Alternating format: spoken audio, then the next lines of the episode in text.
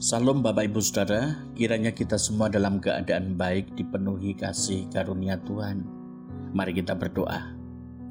Tuhan Yesus kami bersyukur Engkau senantiasa mengundang kami untuk memiliki hubungan pribadi dengan Engkau. Dalam nama Tuhan Yesus kami bersyukur. Amin. Bacaan Alkitab kita hari ini dari kitab Yakobus pasal 4 ayat 13 sampai pasal 5 ayat yang ke-6. Secara khusus kita akan membaca Yakobus 4 ayat 13 sampai 16 berbunyi demikian. Jadi sekarang hai kamu yang berkata, hari ini atau besok kami akan berangkat ke kota Anu dan di sana kami akan tinggal setahun dan berdagang serta mendapatkan untung.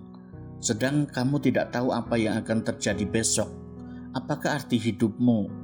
Hidupmu itu sama seperti uap yang sebentar saja kelihatan lalu lenyap. Sebenarnya kamu harus berkata, "Jika Tuhan menghendakinya, kami akan hidup dan berbuat ini dan itu." Tetapi sekarang kamu memegahkan diri dalam congkakmu, dan semua kemegahan yang demikian adalah salah. Salah satu alasan mengapa Allah memanggil kita untuk berkumpul bersama secara teratur adalah karena kita sering kali lupa. Lupa kalau kita lupa siapa Tuhan kita dan berusaha hidup dengan kekuatan dan kesalahan kita sendiri. Kita juga lupa siapa diri kita dan bukti yang nyata setiap hari bahwa kita membutuhkan anugerah Tuhan kita lupa betapa rusaknya dunia tempat tinggal kita, maka kita hidup dengan harapan yang tidak realistis dan naif menghadapi pencobaan. Kita lupa betapa luar biasanya perbendaharaan kita dalam Kristus, betapa sempurnanya pemeliharaannya, dan betapa berharganya penyertaannya. Kita lupa betapa firman Tuhan itu bijaksana, menguatkan, melindungi, dan memerdekakan kita lupakan kebutuhan kita akan Kristus, bahwa kehidupan rohani kita dimaksudkan sebagai pekerjaan bersama komunitas. Kita lupa bahwa kita tidak hanya diberkati untuk menjadi penerima anugerah Allah, tetapi juga dipanggil untuk menyalurkan berkat itu kepada orang lain. Bahkan kita juga lupa bahwa ada musuh yang mengintai kehidupan yang akan merusak kehidupan rohani kita. Kita lupakan kehidupan yang dapat ditemukan dalam ciptaan jasmani. Kita lupa bahwa kita telah diciptakan untuk hidup bagi kemuliaan yang lebih besar daripada kemuliaan kita di dalam kerajaan Allah.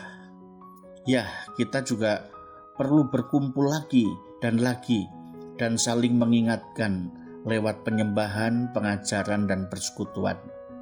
Salah satu hal yang kita lupakan adalah pergumulan terbesar, yaitu peperangan utama dalam kehidupan kita melawan hal-hal bukan hanya di luar kita, melainkan di dalam diri kita sendiri.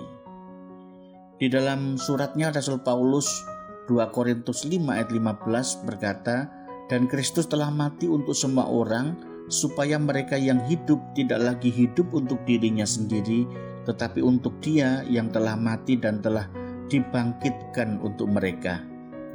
Dapatkah kita hidup hanya untuk diri kita sendiri? Menganggap hidup ini hanya soal keinginan, perasaan, kebutuhan, tuntutan, dan harapan pribadi, atau akankah kita hidup untuk Tuhan? Itu semua terdengar secara teologis, tetapi juga sangat praktis. Setiap hari kita melekatkan harapan dan impian hati kita, kepuasan kita, dan juga sukacita kita dalam satu hal. Mencari kehidupan dalam ciptaan hanya akan menuju pada kekecewaan atau memandang kepada Sang Pencipta, maka akan menuju kepada kedamaian sejahtera abadi. Persekutuan ibadah dirancang untuk mengikat kita lagi dan lagi tentang di mana kehidupan dapat ditemukan sehingga kita bisa berhenti mencari-cari di tengah dunia ini apa yang sudah kita terima dari Tuhan. Biarlah ini boleh terus memegang kita betapa pentingnya kehidupan itu. dan meletakkan hidup itu di dalam Tuhan. Mari kita berdoa. Tuhan tolonglah kami mengutamakan Engkau dalam kehidupan kami. Dalam nama Tuhan Yesus kami memohon. Amin.